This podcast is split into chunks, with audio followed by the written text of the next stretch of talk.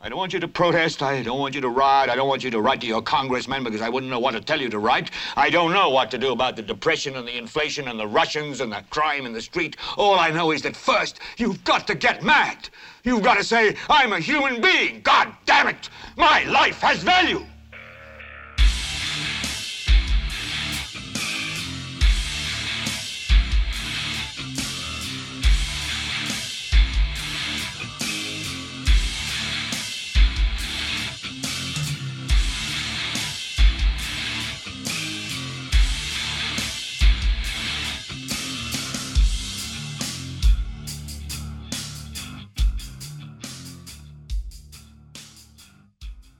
¿Qué tal, gente? Yo soy Carlos Rodríguez Duzán. Esto es Gelbete para Leviatán Podcast.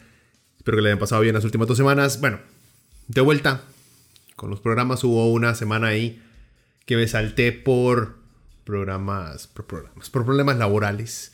O sea, había mucho brete, estaba muy cansado y preferí esa noche sentarme a ver un par de películas que a ponerme a hablar paja.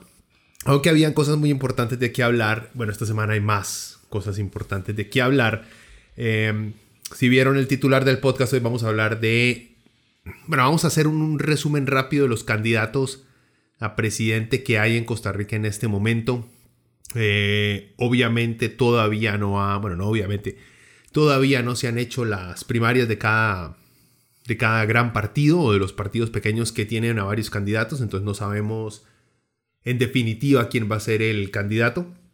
Pero tenemos más o menos, ya se va pintando quiénes son los principales. Entonces es entretenido hacer listas, revisar listas y empezar a sacar nombres. De eso vamos a hablar hoy, pero antes de eso quería hacer un par de comentarios de un par de cosas que han ido pasando esta semana. Bueno, esta semana y la pasada. Primero, gente, volvimos al desmadre del COVID. Bueno, no volvimos. Hemos estado en esto por más de 1 año ya. Pero... se disparó este desmadre esta última semana y como que ya lo veníamos viendo venir. Suena como súper redundante, pero bueno, lo veíamos venir después de Semana Santa, de los desmadres que vimos de toda la gente en los bares y en las playas. 2 cosas con respecto a eso. Sí, obviamente que fue culpa nuestra el que este segundo pico fuera tan alto. De porque nos descuidamos. Sí, eso es cierto. Sin embargo, hay 2 cosas que hay que tomar en cuenta. No es solamente echarle la culpa a la gente por irresponsable, que obviamente existe ese gran detalle de que hay una irresponsabilidad grande y que la cantidad de gente sin escrúpulos que se la pasa atacando todas las medidas del gobierno y la existencia de la veracidad de las medidas que se han tomado en Costa Rica y en el mundo es constante. O sea, usted fijo que ustedes tienen alguna tía, prima, abuelo, sobrino que se la pasa poniendo cuestionamientos con respecto al COVID, que en parte está bien tener algo de escepticismo a favor de cualquier tipo de tema. Eso está bien, digamos que es saludable. El punto es que ese escepticismo que estamos viendo mucho es basado en conspiraciones que no tienen ciencia detrás o que utilizan a alguien que supuestamente sabe algo de ciencia pero que es un completo lunático o lunática, como hay mucha gente que usa a la doctora Chinda Brandolino, una vieja completamente loca que dice que es súper antiaborto, súper anti derechos humanos y hasta ha llegado a catalogar de satánico cualquier persona que sea socialista o comunista, o sea, ¿verdad? En fin, el ángulo que les quiero dar es tratar de entender un poquito a esta gente que se ha descuidado o que se descuidó. Creo que llega un punto en el cual a la gente se le puede encerrar y se le puede dar muchas restricciones, por más razonables que sean. Llega un punto donde la gente se va a quebrar. O sea, hay un punto de quiebre para toda persona o toda sociedad en la cual ya no soporta más ciertas medidas. Eso no quiere decir que no volvamos a respetar las medidas, porque inevitablemente yo creo que la mayoría de costarricenses, por más mierda que hablemos en redes sociales, la mayoría hemos demostrado, por lo menos en números y en cifras, que somos gente inteligente y respetuosa. Hay una minoría que habla mucha mierda, que casi siempre tiene algo le está faltando de cordura. Pero hay que entender, por eso les digo, o sea, no es solamente gente irresponsable, es gente que ya no soporta más estar encerrada y estar aislada. Y su salud mental depende de poder salir y tomarse un par de birras con los compas. Suena irresponsable, ridículo, superficial, sí, pero llega un punto donde la represión de la gente, y en este caso yo estoy de acuerdo con esta represión, digamos, se puede decir represión sanitaria de tener contacto físico con otra gente, estoy de acuerdo con ella, pero llega un punto, digamos, en donde cualquier persona, por más acatamiento que haya hecho de las medidas, va a llegar a un punto donde se va a romper y va a decir, no, ma, tengo que hacer algo, o sea, yo tengo que salir, tengo que socializar porque me estoy volviendo loco. Eso pasa, hay que entender, no hay que estar de acuerdo, pero hay que entender y ayudar a buscar soluciones para que la gente no se vuelva a desbocar de esa manera como pasó en Semana Santa, en las que siguen. Tampoco se soluciona mucho las cosas gritándole a esta gente que son una bola de hijueputas, o sea, cosa que yo he hecho, pero estoy diciendo, no hagan lo que yo he hecho, gente, sean mejores que yo. Entonces nada más para que tengan un poquito más de comprensión. Bueno, esperemos que no dure tanto esta segunda, tercera, cuarta ola. ¿Qué importa qué ola? Siempre hemos estado en el COVID. O sea, ponerse a enfocarse en qué ola está también me parece un toque ridículo. Es como, mae, estamos en esta vara desde hace más de un año. Seguimos en ella. Falta poco, sí, no falta poco porque el virus está muriendo. Están viendo que está mutando por todas partes. Falta poco porque nos estamos vacunando. Y entre más gente se vacune, vamos reduciendo los riesgos de contagio. Entonces estamos viendo en un horizonte, un futuro en el cual las medidas de restricción dejen de existir, pero no tengamos la falta de seguridad de creer que las mascarillas, el lavado de manos, eso va a desaparecer. No, eso se va a quedar mínimo unos 5 años a partir de ahora. O sea, eso ya, yo creo que, y como les digo, va beneficiado en aplacar otro tipo de enfermedades, de diarreas, de gripes normales durante el año. Todo eso ha disminuido gracias a esas medidas sanitarias. Entonces esas medidas van a quedar. Las restricciones sí se van a ir eliminando, como les digo. Tengamos esperanza, portémonos bien. Y si nos estamos volviendo locos, no... Lo digo así como vacilando, pero yo entiendo el peso mental que tiene este tipo de cosas, de estar encerrado por tanto tiempo. La ansiedad, el estrés, la soledad. Gente, yo sé, lo he pasado, lo he sufrido, lo he vivido. Todos estamos en esto, por lo menos para los que hemos sufrido de ansiedad, el entender que mucha otra gente está pasando por lo mismo, como que le da a uno alguito de esperanza de saber que uno no está solo.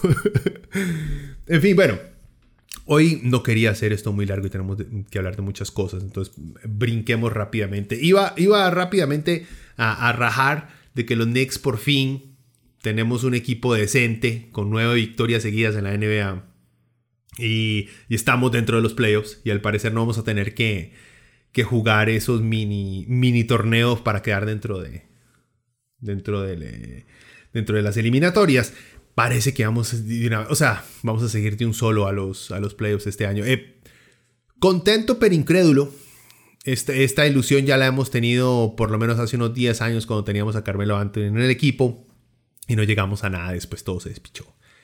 Este es un grupo muy diferente de jugadores, no hay un Carmelo Anthony con un ego ridículo y tóxico en el camerino, pero no siento que estos carajillos estén listos para mantener una cultura así por largo tiempo, pero ya veremos. Estaba hablando con un compa, con Ron, sobre el futuro de los Knicks, que el más tan fiebre como yo, y el más lo ve muy bien, al más le gusta muchísimo más el equipo que a mí. A mí hay cosas que no me gustan todo el equipo, que no me gustan de Tom Thibodeau, de nuestro entrenador, pero lo está haciendo bien, y cuando alguien lo está haciendo bien, aunque a uno no le guste, hay que apoyarlo, porque tenemos muchos años de ser unos grandísimos perdedores. Los Knicks, se los pongo así, los Knicks son el Cartago de la NBA. Ganamos hace un pichazo y no volvimos a tocar nunca una final. Bueno, sí a tocar una final, pero no un trofeo. En fin, no me voy a quedar ahí. O sea, para tomar un traguito. Bueno, iba a hablar del veredicto de Derek Chauvin, el policía que mató a George Floyd en Estados Unidos, pero siento que no es muy necesario. ¡Qué dicha! Es el inicio de... Pues no el inicio. Es una demostración de que puede existir justicia en Estados Unidos. cuando un tombo mata a un hombre negro, porque sí. Lo mató porque le dio la gana, al ahogarlo con su rodilla en el piso. Así de sencillo, porque le dio la puta gana, lo mató.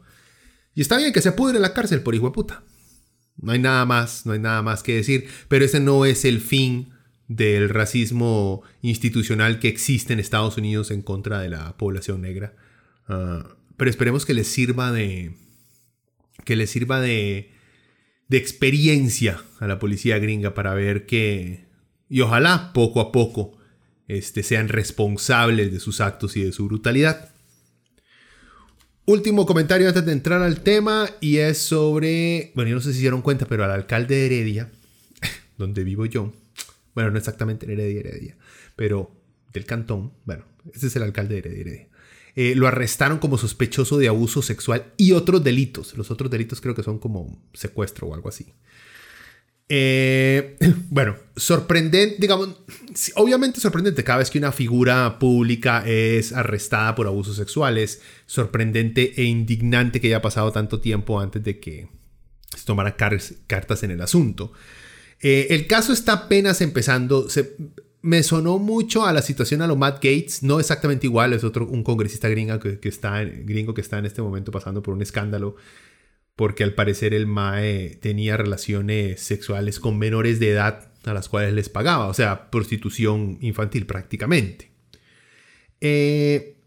No es igual, digamos, me recordó la situación. Lo que me sorprende de este caso es la admisión descarada del abogado del alcalde Federico Campos. Este Federico Campos es el enemigo número uno de Juan Diego Castro. Es el abogado que hay un video por ahí en YouTube que estaban peleando no sé por qué caso con Juan Diego Castro, y el mae le pasa por detrás a Juan Diego Castro y Juan Diego Castro empieza a pegar gritos que el mae le rozó el pene en su parte de atrás, en sus nalgas. Es ese Federico Campos, el mae que le arrima el mueble a Juan Diego Castro. Ese mae está defendiendo al alcalde de Heredia, que, como le digo, no se ha juzgado. Se dice que cometió el delito de violación. Lo que me sorprendió, como le digo, fue la admisión desde el señor Federico Campos, que prácticamente confesó que el alcalde de Heredia tenía una relación impropia con una menor de edad. El mae da ahí su testimonio, creo que fue para Repretel, y prácticamente dice, no, es que la tipa esta que lo estaba demandando, lo estaba chantajeando durante años, y él ha tenido que pagar por ese chantaje, literalmente con plata, para que no arruinen su carrera. El único indebido que ha cometido mi cliente, algo así dijo, no estoy de memoria, lo estoy repitiendo, es que hubo una relación impropia con la muchacha, que le mintió diciéndole que ella era mayor de edad. O sea, entonces ahí uno hace, ok. Sí había una relación. El mae sí tuvo relaciones sexuales con una menor. De eso no hay duda. O sea, el abogado del mae lo está literalmente confesando. Lo que indica que, están tratando de salvar al mae de un cargo de abuso sexual, porque es muy fuerte a una menor de edad, tratando de brincar a relación impropia o algo por el estilo. Como que la güila sí quería, siendo menor de edad, tener relaciones sexuales con un roco de más de 65 años. Tal vez no más. Creo que en esa época empezó hace 2 años. Entonces ahorita tiene 65. Tenía como 60. Algo así. O sea, hay un problema serio en este país con rocos que se meten con carajillas, manipulándolas a tener relaciones con ellas. Y hay gente que dice, ay, esas niñas se meten. Vea, una niña de menos de 18, una mujer de menos de 21 años, de menos de 25, creo, según he podido leer por ahí estudios. No solamente una mujer, un hombre también de menos de 25 años, nada más que en este caso estamos hablando de mujer. No, su cerebro todavía no está completamente desarrollado. O sea, por algo hay cierto tipo de legislación de que usted no puede tener relaciones sexuales con una menor de edad. ¿Por qué? Porque por más de que actúen de cierta manera, decir, sí, yo voy a hacer tal bar y que jueguen de malotes y todo, ellos honestamente no están completamente conscientes de la repercusión de sus actos. Por eso a los menores de edad no se les juzga como adultos, gente, ¿ok? Y a rocos en este país, porque este no es el primer roco que se mete con una carajilla. Acuérdense que hubo hasta un caso de un hijo de puta que se metió con una güila como de 14 años que decía que era la esposa porque había hablado con la familia y la familia había aceptado casarse con la mae y terminó matándola y todo. O sea, Y por aquí ya vamos, o sea, el roco, el alcalde que tiene Heredia es un mae que le encanta meterse con huilas, menores de edad. Y luego sale, ay, a mí me mintió que ya era de 18. Señor, usted es un viejo huevón. ¿Cómo no se va a dar cuenta que es una niña? O sea, bueno, esperemos que la fiscalía pueda llegar al fondo del asunto. Y, como les digo, ya el abogado, o sea, Federico Campos lo dijo todo. Este mae tenía relaciones inapropiadas con menores de edad. ¿Cómo putas es alcalde de Heredia? Entonces, eso no tiene nada que ver con su administración. ¿Es en serio? O sea, entonces podemos elegir pedófilos. Elegir pedófilos es completamente normal. Está bien que lleguen al gobierno porque no tiene nada que ver con la administración pública. Gente, seamos serios. Bueno, a lo que vinimos. Vamos a hablar de candidatos presidenciales. Otro traguito porque si no se nos va... ¿Cuánto nos queda? 40 minutos, media hora nos queda. Está bien, está bien.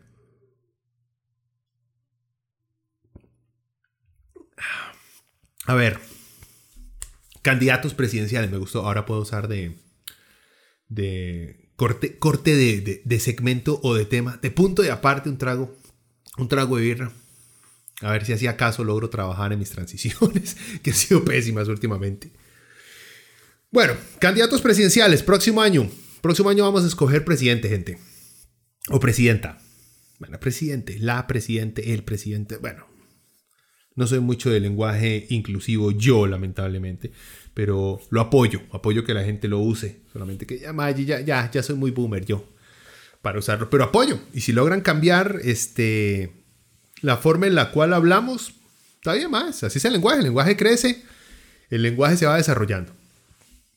Pero no me vengan a pelear a mí para que lo use porque se me olvida. Es muy problemático. Pero los apoyo. Los apoyo. El mae que todo lo apoya sentado de la banca.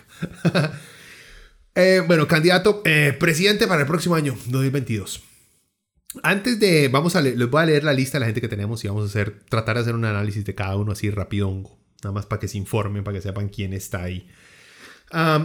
Vean. Dentro, yo creo que a mediados, finales de este año vamos a empezar a ver, ya cuando sepamos candidatos específicos de cada partido, vamos a empezar a verlos a todos anunciando su programa de gobierno. Y vamos a empezar a ver a muchos periodistas hablar de la importancia que es el programa de gobierno.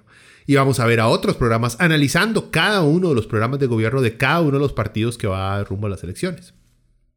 Y es muy bueno. El problema es que no vivimos en una sociedad a la cual le importe los planes de gobierno. Lamentablemente a nadie en este país, y yo diría que en toda Latinoamérica y el mundo, le importa un soberano pepino. ¿Qué putas hay en el plan de gobierno de alguien? Sí existen compas, uno conoce gente, hay gente estudiada, racional, lógica, que se sienta a escoger planes de gobierno y dice, este es el que me parece mejor y yo por eso voy a votar. Sí, claro que existen esos, pero esos son nerds de política. O sea, hay muy pocos de esos. La gran mayoría de nosotros, si admitámoslo, gente, escogemos al presidente por cómo lo veamos. ¿Qué nos inspira y de acuerdo a qué ideología esté inclinado? Si se acerca a nuestra ideología, es lo suficientemente carismático que nos cae bien, nos genera confianza y no tiene un pasado lo suficientemente turbio o chancho de tener relaciones inapropiadas con menores de edad, le damos el voto. Después de haber escogido a quién queremos votar, nos ponemos a ver su plan de gobierno. Y después, como somos los ticos, terminamos votando por el presidente de un partido y por la asamblea de otro partido completamente diferente.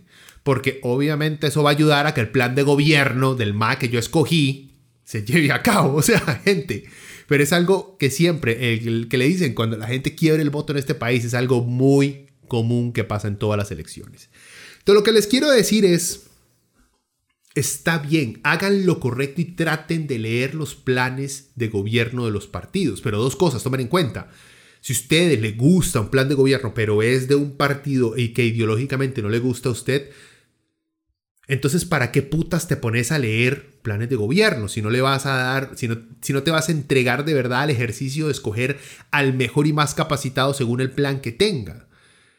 Eso es uno. Y dos... Y voten por los diputados del mismo partido, gente. Si no, ¿cómo carajos van a pasar leyes para llevar a cabo ese plan de gobierno por el cual supuestamente ustedes votaron? O sea, tenemos que educarnos un poquito más. Los líderes que tenemos No es solamente porque es que los políticos mienten. No, los políticos que tenemos nos representan a nosotros, a nuestra mediocridad, a nuestra falta de compromiso, a nuestra falta de estudio, a nuestra falta de solidaridad, a nuestro egoísmo.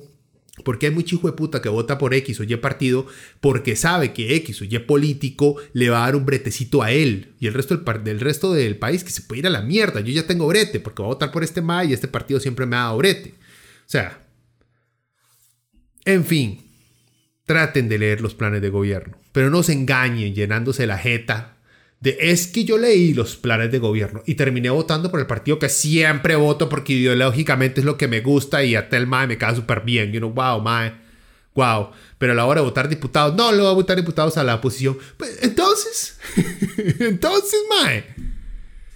Bueno, dejemos el rant. Empecemos por el partido más grande de este país, el históricamente más importante. De eso nadie puede negar la importancia de un partido como Liberación Nacional. Y yo lo he dicho, las cosas buenas que hizo Liberación Nacional en el pasado son innegables para Costa Rica. Es lo que es hoy en día gracias a esa fundación de esa Segunda República de Pepillo Figueres. De Pepillo Tata, ¿verdad? No Pepillo Junior. Bueno, Pepe. El de ahora es Pepillo. Gracias a Pepe, Costa Rica es lo que es. No nos podemos hacer huevos a los idiotas. Igual. Este país no tendría las garantías sociales, no tendría esa inclinación a apoyar al más pobre y darle más oportunidad a los trabajadores si no hubiera sido por Calderón Guardia. ¿Ok? O sea, seamos serios. Y por los comunistas que fueron los que obligaron o impulsaron o motivaron al doctor Calderón a llevar a cabo esas reformas que iban a beneficiar al país. O sea, se le debe mucho a Liberación Nacional, se le debe mucho a Calderón Guardia, no al PUSC. El PUSC como que se reformó después en el 83 o algo así. Bueno, ahí tengo que repasar algo más de mi historia. Pero a Calderón y a Liberación este país le debe mucho. ¿Eso quiere decir que esta Liberación representa? No, para nada. Pero el partido tiene historia. En fin, al ser un partido tan histórico tiene muchos candidatos porque tiene muchos votantes. Aunque lamentablemente lamentablemente para ellos, las últimas dos elecciones les ha majado el hocico en las elecciones. ¿Por qué? Hay muchas teorías, pero es claramente el descontento de la gente y el abandono de Liberación de sus bases socialcristianas de apoyo a sindicatos, de apoyo a derechos laborales, de apoyo al sector público. En el momento en que Liberación se empezó a pelear con esas bases, se empezó a perder votos. Y ya llegó un punto donde Liberación Nacional de hoy en día es, creo que yo, irreconocible a lo que fue antes. Todavía no le han entrado full al hablar de chavismo y comunismo, aunque hay muchos analistas dentro de Liberación Nacional que les encanta utilizar, digamos, el fantasma de Chávez en Venezuela, que en paz descanse mi comandante. Pero sí existen, pero no le han entrado tanto como el PUSC. Bueno, al ser tan importantes son los que tienen en este momento más precandidatos. Entonces, ¿a quién tenemos ahí? Tenemos a Pepillo, el hijo del caudillo. Tenemos a Pepillo Figueres. Tenemos a Carlos Ricardo Benavides. Tenemos a Claudia Alpizar. Y tenemos a Roberto Thompson y Rolando Araya. Esos son los que tenemos.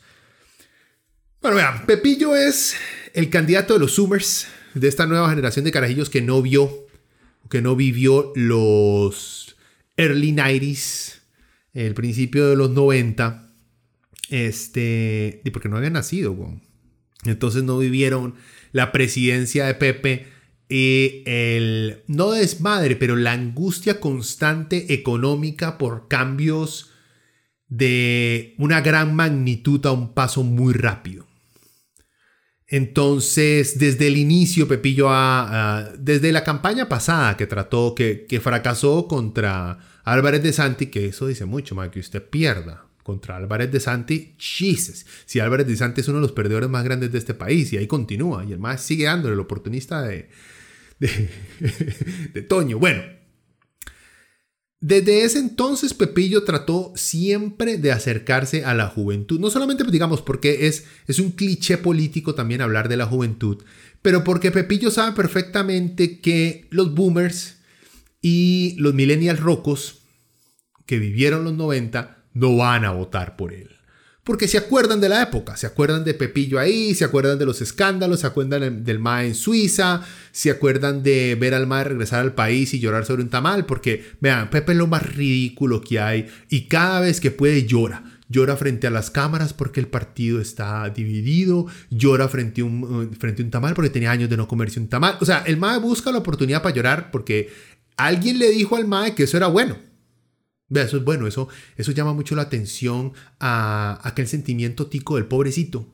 Entonces el MAE por todo llora. O sea, Pepillo es un crybaby. De eso no hay duda alguna.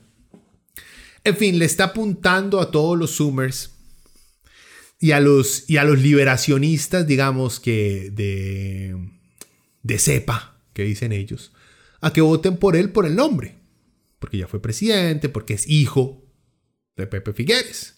Entonces eso él cree que le va a dar algo de ventaja. Hemos sabido mucho que dentro, se ha escuchado mucho que dentro del partido ellos mismos saben que Pepillo no tiene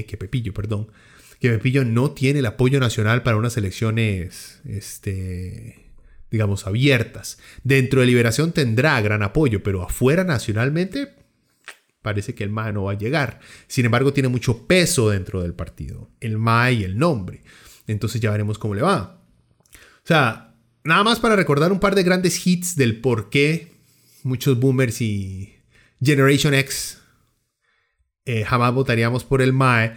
Y es el caso de Alcatel, donde al MAE le pagaron $900,000 por servicios profesionales, pero estuvo en duda que fuera por eso, fuera por un soborno. Ese es el caso Alcatel que llevó a Miguel Ángel Rodríguez casi a la cárcel.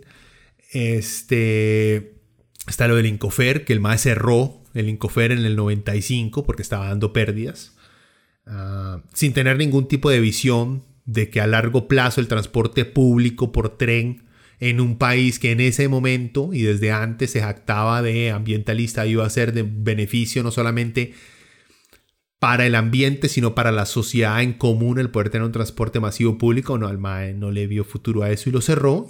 Y hoy nos quiere vender como un gran tecnócrata, ¿verdad? O sea, es un MAE que nunca ha tenido la imaginación suficiente como para hacer lo correcto.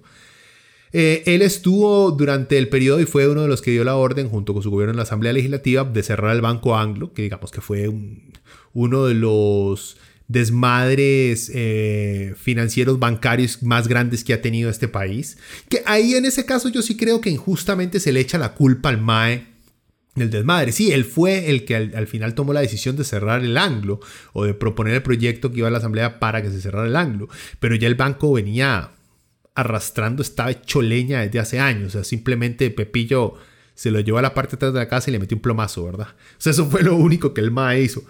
Pero bueno, la gente que vivió todo ese periodo no olvida eso. No olvida todas esas cosas que pasaron con Figueres. Entonces no van a votar por él en lo más mínimo en una elección abierta. Sin embargo, ahí sigue presente. De todos los que mencioné, creo yo que Pepillo es el MAE a vencer. Ya hasta Toñito de Santi se lamió las heridas y fue a darle su adhesión al MAE. O sea, es que después de... Es que Toño no tiene... Bueno, Toño hace cualquier cosa con tal de seguir vivo políticamente. En fin, bueno, eso de la adhesión de Santi yo creo que fue el beso de la muerte. El beso de Judas que le dieron a Figueres. Porque yo creo que Figueres se la va a llevar en Liberación. Y esa adhesión que le dio de Santi le garantiza a Liberación perder las elecciones del 2022. Pero bueno, sigamos. Está Carlos Ricardo Benavides, que... ese es el candidato de los boomers, porque vean, yo no he visto a ningún boomer que no adore a Carlos Ricardo Benavides, porque es un señor, se ve íntegro, decente, culto, amable. O sea, Benavides es de los políticos de antaño, de los que pretende ser decidido, intelectual, y de los que pretende sacrificarse por la patria y no por sus ideales, sino porque la gente lo necesita. Yo me tiro, yo le meto el pecho a la granada. Es de esos maes. Pura paja el mae. O sea, este es el actor intelectual de la ley antihuelgas en este país. O sea, en la mente de Charlie, el Charlie 2, The Return. Que la gente pueda tirarse a huelgas, o sea, salir a protestar por cualquier razón.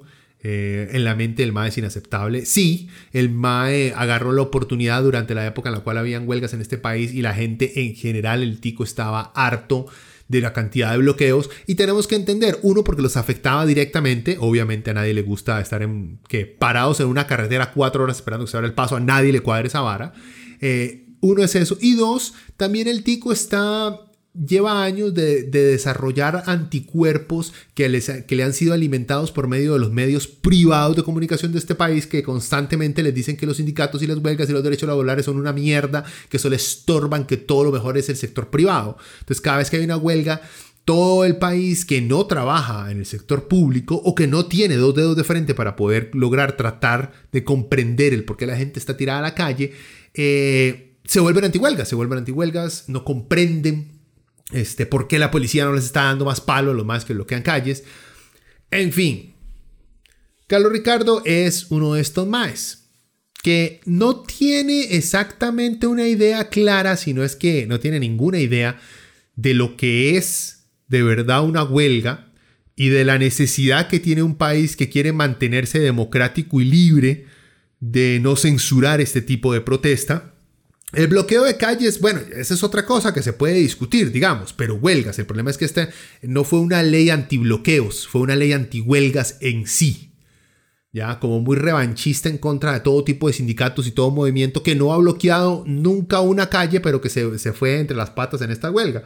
Y no hay que alegarlo, el PAC estuvo muy feliz con esta ley también, porque a ellos son a los que les han hecho en los últimos 2 gobiernos la mayor cantidad de huelgas y bloqueos por las cagadas que se han atrevido a hacer, ¿verdad? Entonces estaban muy contentos en apoyarlo. Pero bueno, este es el cabecilla, este es el cerebro del por qué próximamente Costa Rica le ha cerrado un portillo al derecho internacional de los trabajadores de lanzarse a huelga. Ese es Carlos Ricardo Benavides. También tuvo la genial idea de ponerse a apoyar la pesca de arrastre y se fue con supuestos estudios a hablar a diferentes medios, y hay periodistas que lo aman por la forma de hablar, de expresarse, como los trata, porque es un señorazo el man, aunque es un completo baboso en las cosas que dice, porque con lo de la pesca de arrastre se fue ahí a apoyarla. Y muchísimo después llegamos y escuchamos a ambientalistas, a gente experta en el tema, decir lo que está diciendo este man es un pura huevadas, o sea, nada que ver, simplemente por un interés de su cantón, porque creo que el MAE representa Punta Arenas. Entonces, quién sabe en específico a qué sector en específico quería beneficiar con esto. Al final no se pudo pasar, pero el MAE estuvo dando la lucha. Después tenemos a Claudia Alpizar. Yo no sé si saben quién es este MAE. Voy a tomar un traguito para hablar de Claudia Alpizar, por Dios. Voy a hacerle honor al MAE. Claudio Alpizar es el MAE que tiene no uno, sino 2 programas, o tenía 2 programas, en el cual salía él tomando vino con diferentes invitados y los invita a tomar vino. Y en medio de la entrevista llega el mesero a servirles el vino y echarles el vino y todo. Y entonces como que se mete en medio de la entrevista a servirles vinito, y el MAE obliga a sus invitados, salud, salud, ¿por qué brindamos? Y el MAE brinda y todo y toma su vinito. Es la vara más cringy que hay, y ridícula y elitista que puede existir. Claudio Alpizar es que tiene por años tratando de impulsar la política con P mayúscula, y que hace, como les digo, eventos en el Club Unión y en lugares super frui.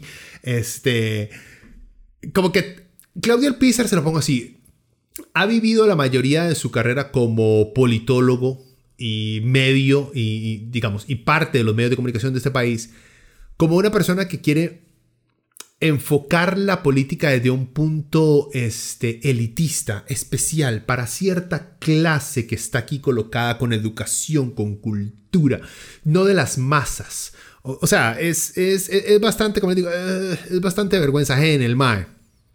Este es otro de los candidatos. Al MAE le encantan las frases super clichés también, es la vara más ridícula que hay.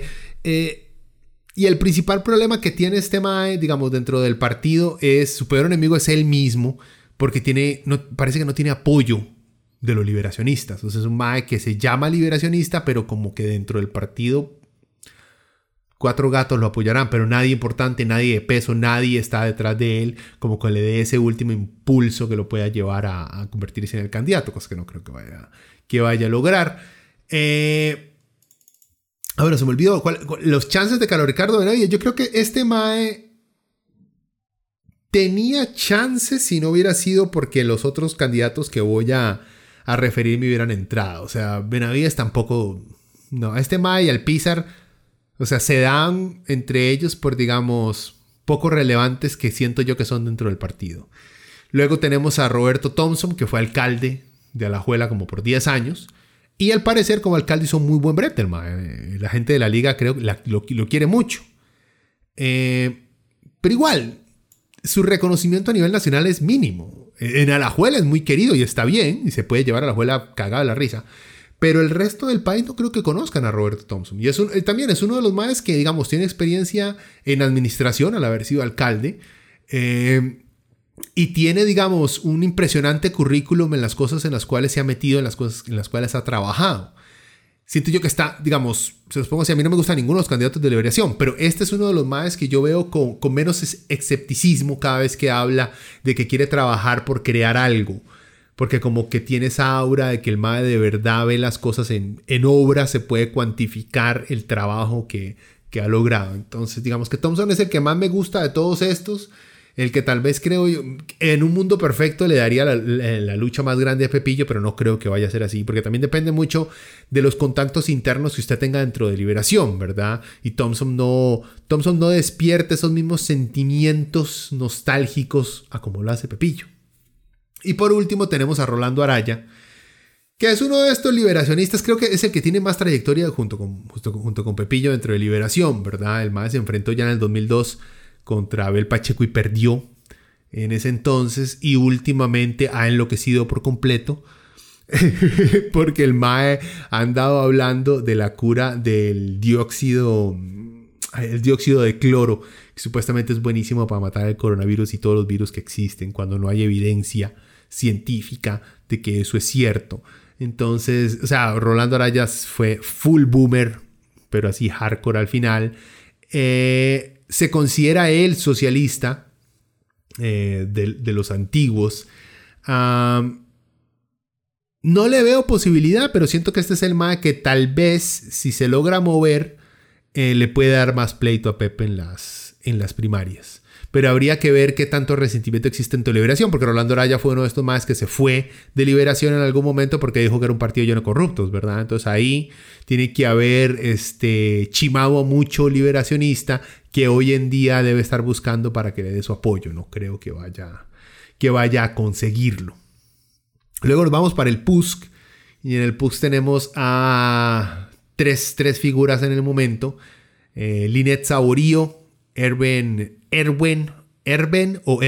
Macís y Pedro Muñoz. Bueno, antes de seguir, en Liberación Nacional, nada más para que sepan, para poder participar como candidato había que pagar 29 millones de colones. O sea, digamos, está bien, no lo comento solamente para tirar, digamos... para tirar veneno y jalar. No, es entendible. Hay muchas cosas que pagar en el momento que se inscribe un candidato. No sé, desde boletas hasta gente que pagar para ayudar a hacer encuestas internas y eventos. O sea, que quien paga el alquiler de tal evento o el catering de tal lugar en donde va a ir, o quien paga a los 4 internos que tenemos aquí para que se dediquen a mandar boletines para que la gente llegue a cierto lugar. O sea, hay cosas en que gastar plata, sí. Pero igual, es que se siente como feo tener que pagar para participar. Es como dice, solamente la gente rica, la gente con compas ricos puede llegar a ser candidato presidencial. Es como triste. En fin, que el PUS tampoco se queda igual, pero el PUS cobra más, obviamente, porque ellos son más derecha, más fachos que otra cosa. Ellos cobran 40 millones para financiar su convención interna. Y de esos candidatos, de esos 3, yo creo que no hay duda. Yo creo que es Lineth Saborío. Me parece sorprendente, también indica mucho la mentalidad de gente del PUS de que Lineth es la primera candidata, aunque sea precandidata a la presidencia dentro del partido. O sea, es bastante vergonzoso, señores, que hasta ahora tengan, aunque sea una precandidata, ni siquiera una candidata, sino precandidata.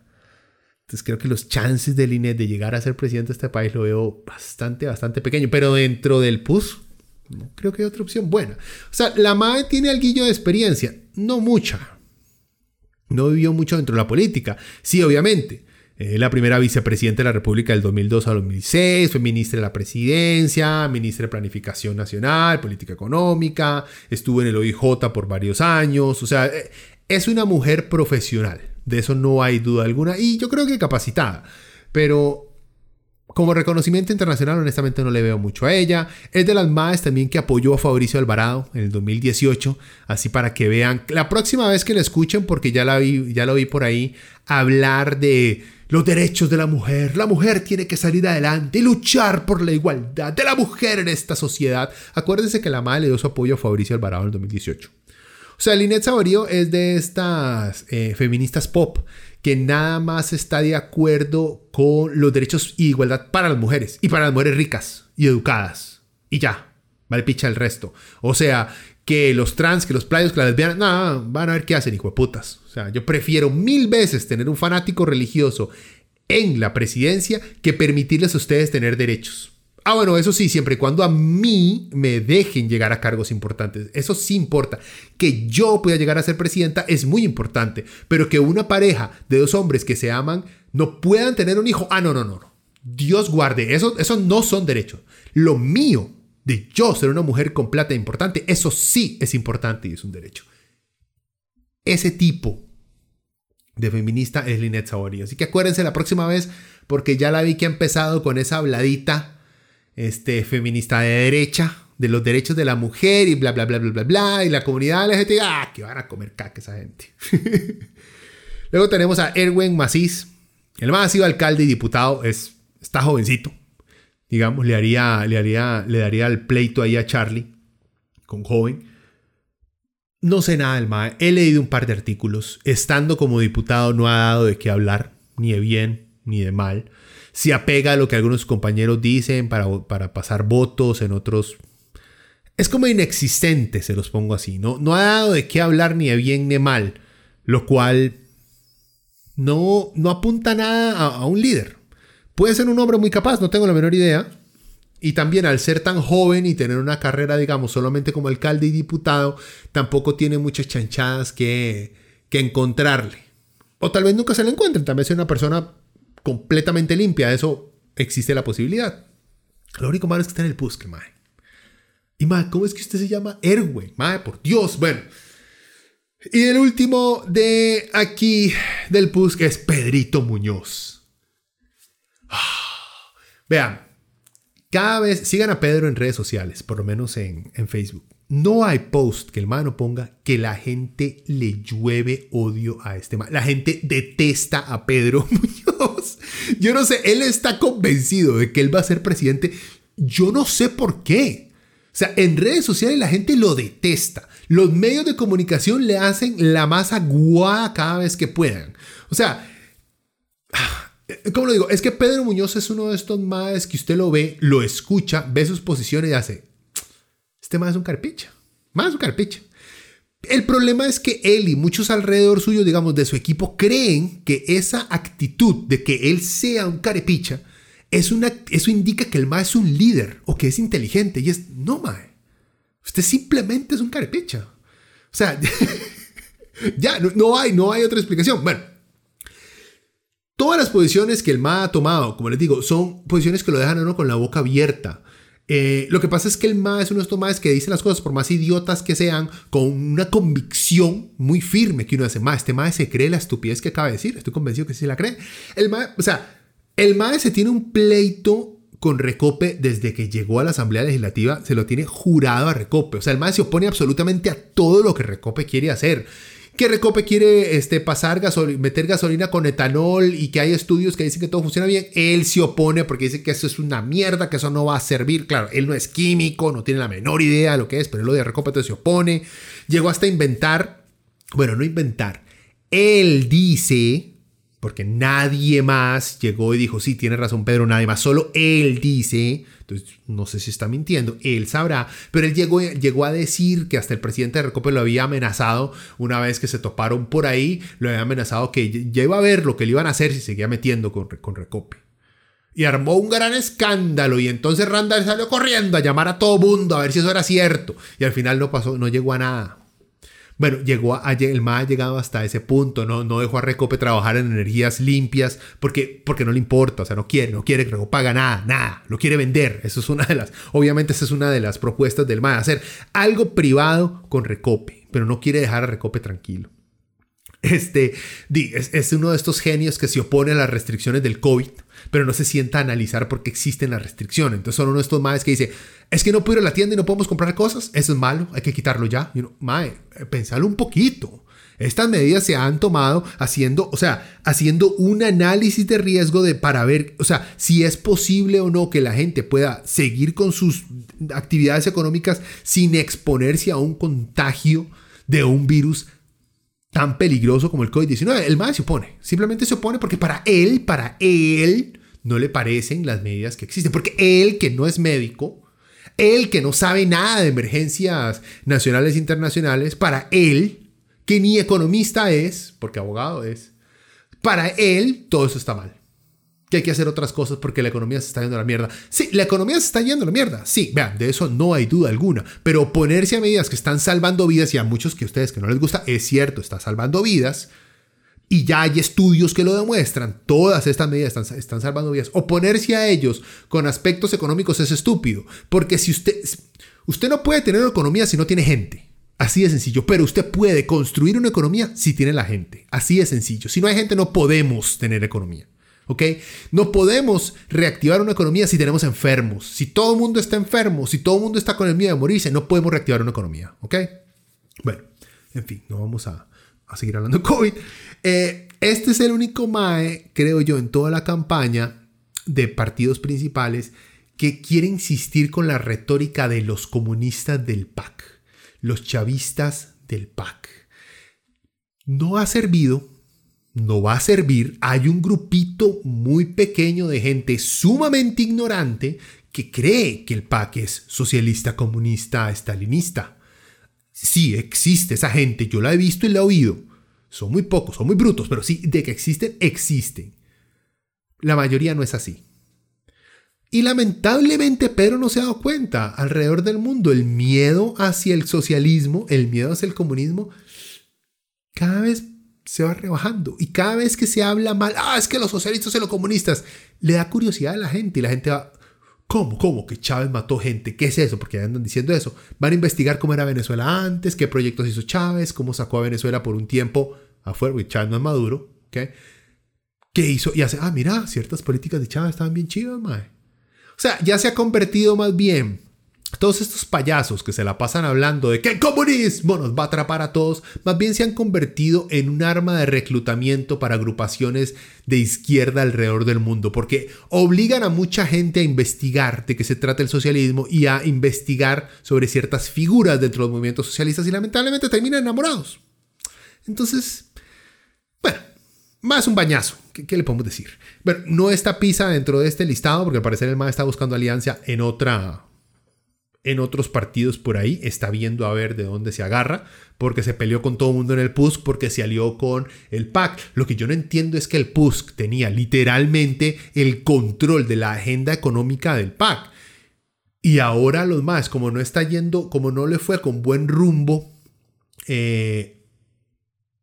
aparentemente, no, en números no estamos bien, en números económicos no estamos bien, de eso no hay duda. Lo que estoy diciendo es que, según ellos, es un cálculo que está teniendo el PUSC. Al principio el cálculo que tuvieron, prácticamente tomamos toda la parte económica que tiene el PAC, porque los MAE no tienen a nadie y no tienen los pantalones de poner economistas de izquierda a tratar de dar ideas de cómo salir adelante, sino a buscar o neoliberales o liberales de vieja escuela, fachos hardcore del PUSC. Los ponemos aquí para que le laman las botas al sector privado. Como creen que la gente está descontenta y culpa al PAC del problema económico por las próximas elecciones, entonces se han peleado tanto con las políticas del PAC y tratan de igualar al PAC con el comunismo.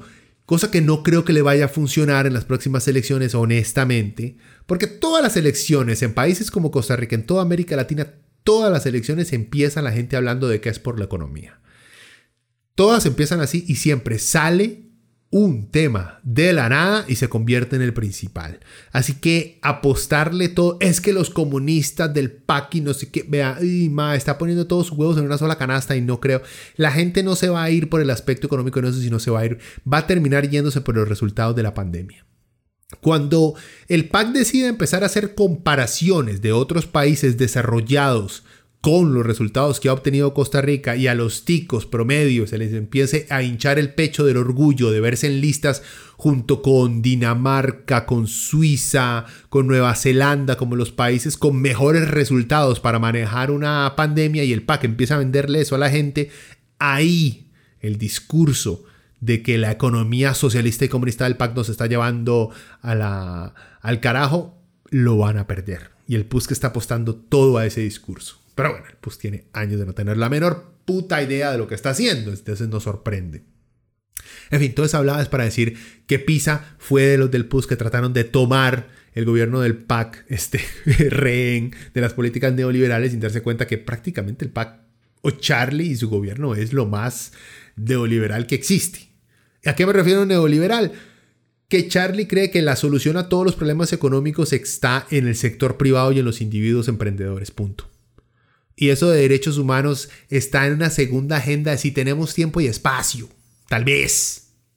Ejemplo es lo que hizo con la comunidad LGBTIQ al no oponerse o permitir que la objeción de conciencia se metiera dentro del proyecto de ley del empleo público que todavía no se ha pasado. Pero bueno, solamente un ejemplo. Lo que nos lleva a... Bueno... En fin, nunca termino porque me pongo con tangentes. Por eso PISA no está con el PUSC. Se peleó con el PUSC, todo el mundo lo odia el PUSC, se tratan de alejar de él porque creen, no, es que si tenemos a PISA es como la gente va a decir, ¿y para qué votar por el PUSC con PISA si el MAE estuvo con el PAC? Él es culpable del problema que tenemos hoy en día. Ya, por eso básicamente el MAE no tiene chances como candidato dentro del PUSC, entonces va a buscar por afuera a ver con quién, qué partidillo el MAE logra tomar como vehículo para ser presidente. Otra cosa que deberíamos reformar seriamente, gente. Eso de que las personas tengan la necesidad de tener un partido político para poder llegar a la presidencia. Dejemos que individuos sean presidentes. Cosa que tengo entendido, y puede ser que me equivoque, que en este país si usted no tiene partido político no puede ser presidente. O sea, no puede ser un candidato, una persona que diga, ya, soy yo, y listo. O sea, no hay partido atrás mío, soy yo el que va a ser presidente y ya. Me parece un poco retrógrado eso, pero en fin. Sigue el PAC. Un traguito, ¿sabe? Ya se me sacó la boca. A ver. En el PAC hay un listado larguísimo. Porque creo yo que el PAC tiene una elección cerrada. O sea, ellos se sientan y ellos escogen a quién van a poner como candidato. Está difícil porque, bueno, el PAC ha ganado 2 elecciones seguidas con Don Nadies. No es por faltar al respeto a Charlie ni a Luisgui, pero eran políticamente conocidos como líderes políticos, eran Don Nadies. Ha ganado 2 seguidas. La primera la ganó por el miedo al cual lograron ellos también unirse, al miedo hacia el socialismo del Frente Amplio. Y la segunda por el miedo que despertó en el país el fanatismo de Fabricio Alvarado. Ahora en esta... Tal vez logren montarse, no sé, en el miedo de la población por un facho retrógrado que quiere quitar todo tipo de protección sanitaria en medio de una pandemia. Creo yo que es la mejor apuesta que tiene el PAC. Entonces, creo que les iría muy bien también volviendo. O sea, si la fórmula de nombrar a un Don Nadie 2 veces seguidas les ha servido, yo creo que la tercera... ¿Por qué no? Aunque dicen que la tercera es la vencida. Pero bueno, ¿por qué no? ¿A quiénes tiene el PAC ahorita? ¿A quiénes se han mencionado, por lo menos como candidatos? Está Edgar Mora, el mae que fue el ministro de Educación, que tuvo que renunciar o lo echaron después del desmadre de la huelga de este grupo de estudiantes super derechistas que se alzaron para pidiendo que el mae jalara. Está entre los nombres de Edgar Mora. Tenemos a Marta Zamora, que es exdiputada. Tenemos a Hernán Solano, que es exministro del Deporte. Marcia González, que es ministra de Justicia. Tenemos a la diputada Carolina Hidalgo, al diputado Wilmer Ramos. Y también se ha escuchado hablar de Ana Elena Chacón, la que fue vicepresidenta durante el mandato de Luisgui, la madre que fue del PUSC, que ahora es del PAC. Hay un incesto entre el PUSC y el PAC sumamente fuerte, y la mayoría del PAC eran liberacionistas, entonces como que todos son los mismos, joven, con diferentes colores. Bueno, y Román Macaya también, el más de la caja. ¿Cómo les digo? Yo le apostaría a cuál es el más desconocido, pero con menos cola. El problema de Edgar Mora es que tiene la vara de los estudiantes. El problema de Edgar Mora es que la población, no la gente, no los religiosos, no los creyentes, porque la mayoría de los religiosos y los creyentes son gente racional, inteligente, linda, abrazos y besos. No me refiero a ellos, sino la población fanática, la que vive y muere por las palabras escritas hace más de 2000 años, si es que fueron escritas hace más de 2000 años. En fin, lo que estoy diciendo es que los fanáticos religiosos, o sea, gente que honestamente mal representa la religión en este país, lo odian. Y no son muchos, porque no lo son, pero son muy activos. Lanzan campañas de odio muy fuertes, muy constantes. Y Mora se enfrentó a ellos desde el inicio de que fue nombrado ministro de Educación. Entonces creo yo que el PAC estaría poniendo por primera vez a un candidato con un pasado bastante tóxico con un grupo de la población que vota. Porque estos fanáticos serán tóxicos, serán una minoría. Como les digo, no representan a la mayoría de creyentes en este país, pero votan, no se pierden las votaciones. En cambio, el resto de evangélicos, de católicos, de musulmanes, de judíos, que no tendrán la misma posición ideológica, pero que son personas pensantes, que no son fanáticos, muchos de ellos no votan. Este grupo pequeño de fanáticos sí votan. Entonces, son peligrosos. Entonces, yo no pondría, digamos, a Edgar Mora. Ahí está, no sé, Ana Elena Chacón. O sea, se lo pongo así. Yo tengo un lado suave por Ana Elena Chacón porque es una señora guapísima. Y solo por eso. No, o sea, Ana Elena Chacón suena porque hizo una labor decente. Lo único es que ahorita está en España o está como embajador en España, y siento que eso tal vez no se vería muy bien ahorita. Pero lo puede superar rápidamente. Aquí yo creo que el mejor representante que podrían tener es a Román Macaya, aunque obviamente él vendría también, traería su voto contrario de los anti-vaxxers y de los anti-restricciones, que es inevitable. Hay mucha gente en el país que es así y es un tema que se va a tener que tratar, pero es una figura, digamos, que interesante. Wilmer Ramos ya tuvo aunque ha pasado políticas en la asamblea y ha hecho muy buen trabajo con las políticas y sus posiciones que ha tenido, muy respetables. Sí tuvo, digamos, un tropiezo muy grande al inicio, que fue como que había prometido que si algo de ética del PAC recomendaba que se retirara, entonces que él renunciaba a su diputación, y al final sí recomendaron y él no renunció, entonces dijo, no, yo nunca dije eso, y fue como quedó muy mal. Está Carolina Hidalgo, esta madre también puede ser. Ella, digamos, que tiene una vara limpia, es muy gobernista, siempre está ahí al lado de las políticas del PAC, su partido, ¿verdad? También, y siento que ella puede unir a mucha gente. Yo creo que fue presidenta de la asamblea también por un periodo. Para mí estaría entre Carolina y Román Macaya. El problema también de Ana Elena Chacón es que la madre viene del PUSC, y eso a mí no me termina de bajar. Pero bueno, estos dos, y también siento yo que estos dos maes les verían, y Carolina Hidalgo también le daría esa visión de, si el PUSC, por ejemplo, pone a Lineth, Carolina Hidalgo vendría a ser esa mujer que claramente es muchísimo más realmente feminista que una Lineth Saborío, o por lo menos más, tal vez no realmente. Yo no sé honestamente qué es realmente ser feminista, confieso mi ignorancia, pero Carolina Hidalgo se nota que es una persona muchísimo más progresiva, que puede dar la lucha, y como les digo, tiene muy poca cola, si es que no tiene cola que le majen. El resto honestamente son completamente desconocidos, como les digo, pero se la pueden jugar con Marta Zamora o con Hernán Solano. O Marcia González. Como digo, hay gente que hace, ¿cómo no vas a saber quién es Marta Zamora? Y yo, ¿qué putas es Marta? Y, ¿quién sabe quién es Marta Zamora? Solamente, como les digo, solamente los nerds de la política saben quién es esta gente. Y está bien. Pero en fin, honestamente, y se los pongo así antes de nada más leer la lista de la gente que queda aquí. El PAC la tiene, pues, la tiene difícil, sí, por la situación económica en la que estamos.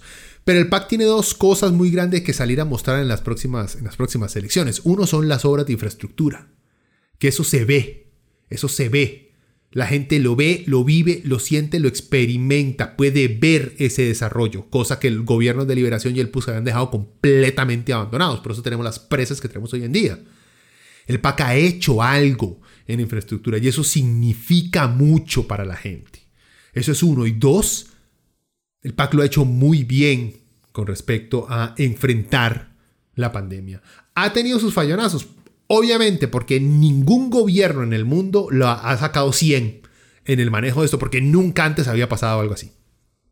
Pero esas dos armas son las que tiene el PAC para mostrar en las próximas elecciones. Y si repite el tema y si empiezan a sacar números globales y decir, vea, estamos en tal listado, hemos logrado tanto, y empiezan a hacer comparaciones con países que sí les ha ido feo por no creer en la existencia de una pandemia y su seriedad, el PAC se lo puede llevar por tercera vez. ¿Y quiénes hay en otros partidos? Ah, bueno, Nueva República vuelve con música. Pam, pam, pam, pam, pam, pam, pam, pam. Vuelve con Fabricio. Y Restauración con Eduardo Krunchak. Creo que va a ser él. A mí no me disgusta Krunchak. No sé, siento que hay una cualidad humana en él que se puede rescatar, pero sigue siendo parte de Restauración Nacional. Entonces no creo que eso sea muy bueno para los derechos humanos tener un presidente como Krunchak. Fabricio debería ser la vergüenza de nuestra población evangélica en este país. Porque como les digo, los evangélicos no son como Fabricio Alvarado los quiere pintar. Que hay muchos que llegan a ese extremismo y fanatismo como Fabricio. Sí, existen, por supuesto, pero hay una población dentro de la población evangélica que no se apunta a el nivel de desprecio por minorías como las que ha tenido Fabricio. Alianza Democrática Cristiana parece que iría con Mario Redondo a la cabeza. Creo que Mario Redondo, no sé si ahorita es alcalde de Cartago o ha sido alcalde de Cartago. También al parecer ha hecho un buen trabajo el MAE, pero es otro de estos derechistas lights que trata de suavizar sus ganas de mantener a minorías bajo el zapato. Partido Liberal, que esto fue, digamos, el año pasado, principios del año pasado, trataron de ser así como un Big Bang en el ámbito político y no lo lograron. Tal vez tengan ahí a Eliezer Feinsand, que es, este MAE es uno de los favoritos de todos los medios de comunicación. Es un economista de derecha que se hizo famoso por sus columnas en La Nación de la solución es vender todo. La solución es bajar los impuestos. O sea, son las mismas recetas que han tenido todos los economistas inspirados, digamos, por la Escuela de Chicago desde hace 30, 40 años. O sea, nada sorprendente. Lo único que sorprende de Feinstein es tal vez que se ha suavizado un poquito en su retórica por el simple hecho de que ya no está de columnista y queriendo sacar sorpresas a sus lectores. Ahora está tratando de convencer a gente. Entonces su retórica de que el comunismo, el socialismo del PAC, el MAE no le entra a eso. Porque se ha dado cuenta que no está pegando eso en el país. Entonces como que no se apunta mucho a ese populismo ridículo, sino que trata de presentarse igual como un tecnócrata economista que sí sabe cómo funciona la economía. O sea, que es una economía que todo va a ser científico en su mandato, que las cosas se van a hacer por los resultados, no por los sentimientos. ¿Me entiendes? Pero igual trata de no alienar a la gente que aprecia o respeta los programas sociales que tiene este país. Ya, o sea, no quiere cometer las idioteces que cometió Otto Guevara en años pasados, que decía que quería vender la caja, cosa que le salió carísimo al pendejo este. Pero bueno, ese es otro Guevara. Creo que está por ahí planeando ver qué partido se adueña para poder lanzarse por 18ª vez como candidato a la presidencia eterna. Hay otro partido derechista, Unidos Podemos, Natalia Díaz. Esta fue diputada en la diputación pasada cuando estaba Luis Guinea en el poder, por el difunto partido de Otto Guevara, por Libertarios. Igual que Feinsand, es la misma vaina. Hay que vender todo, hay que bajar los impuestos. El problema es que el Estado es muy grande, el Estado no sirve para un carajo. no hay que poner más derechos, que el mercado se encargue de que la gente vea a ver cómo se la juega, la misma. O sea, estos dos se tendrían que poner de acuerdo porque los dos lo único que están haciendo es quebrando el voto de los 40 libertarios bros con Bitcoin que todavía existen en este país. El Frente Amplio, tenemos a José María Villalta y Patricia Mora. Los dos me gustan. Me gusta más José María Villalta. Patricia Mora es un mujerón que ha trabajado por este país sin duda alguna. Pero prefiero Villalta. Villalta no tiene, digamos, ese aspecto. ¿Cómo lo pongo así? No aspecto físico, me refiero al aspecto por las alianzas que ha hecho. Patricia, al haber estado en el Ministerio de la Mujer con el PAC, como que la mancha un toque, al final tuvo que renunciar porque se dio cuenta, al igual que todo aliado de los derechos humanos en este país, al final se termina dando cuenta que el PAC no le vale, no le importa un carajo los derechos humanos de nadie, sino que si no favorecen a su agenda política neoliberal existente. Si no es así, entonces no les importa.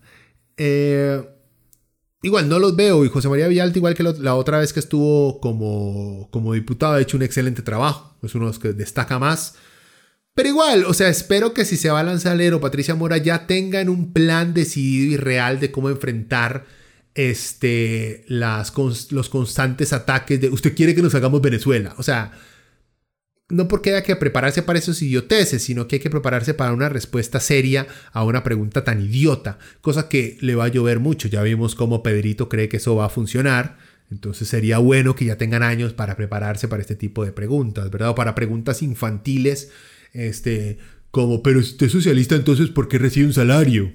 ¿No cree que eso no debería recibir nada? Entonces, o sea, tienen que prepararse para esas preguntas idiotas de los medios, ¿verdad? Espero que esta vez estén más preparados que eso. Que en las elecciones pasadas.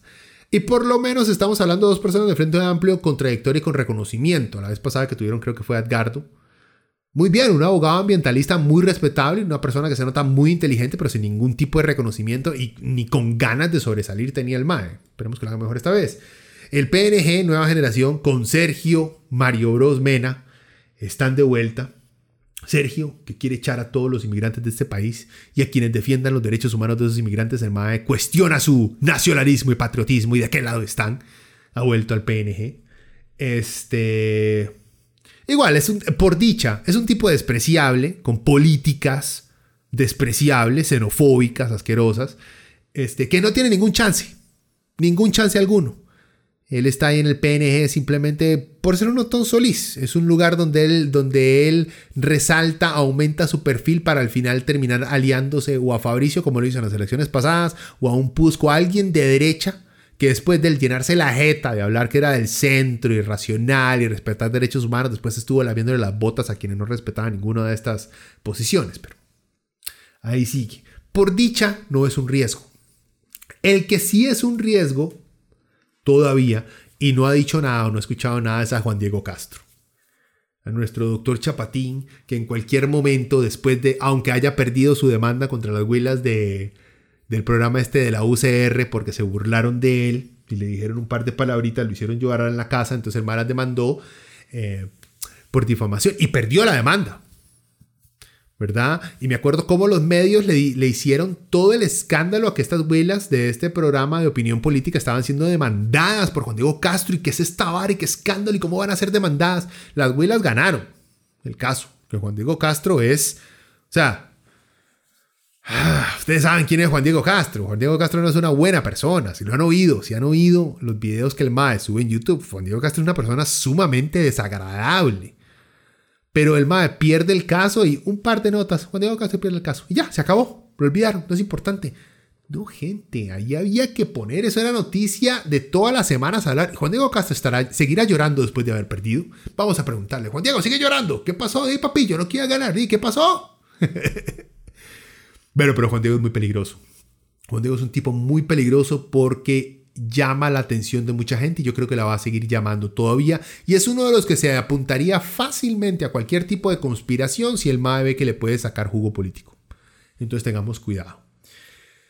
Pero en fin, esos son los candidatos que tenemos. Le entré muchísimo más en detalle a la gente del PUSC que a la gente del PLN por el simple hecho de son los que tienen más trayectoria y más y conocemos más de ellos en el ámbito, en el ámbito público, por así decirlo. Que quienes tienen chance, digamos, hagamos predicciones, ya no pasamos por esta lista para luego decir, no sé. Se lo pongo así, yo creo que a primera ronda, o los primeros, el top 3. El top 3 sería para mí Pepillo, Fabricio, sí, lamentablemente. Pepillo, Fabricio y iba a decir, estaba buscando aquí mi listita. Ah, ok.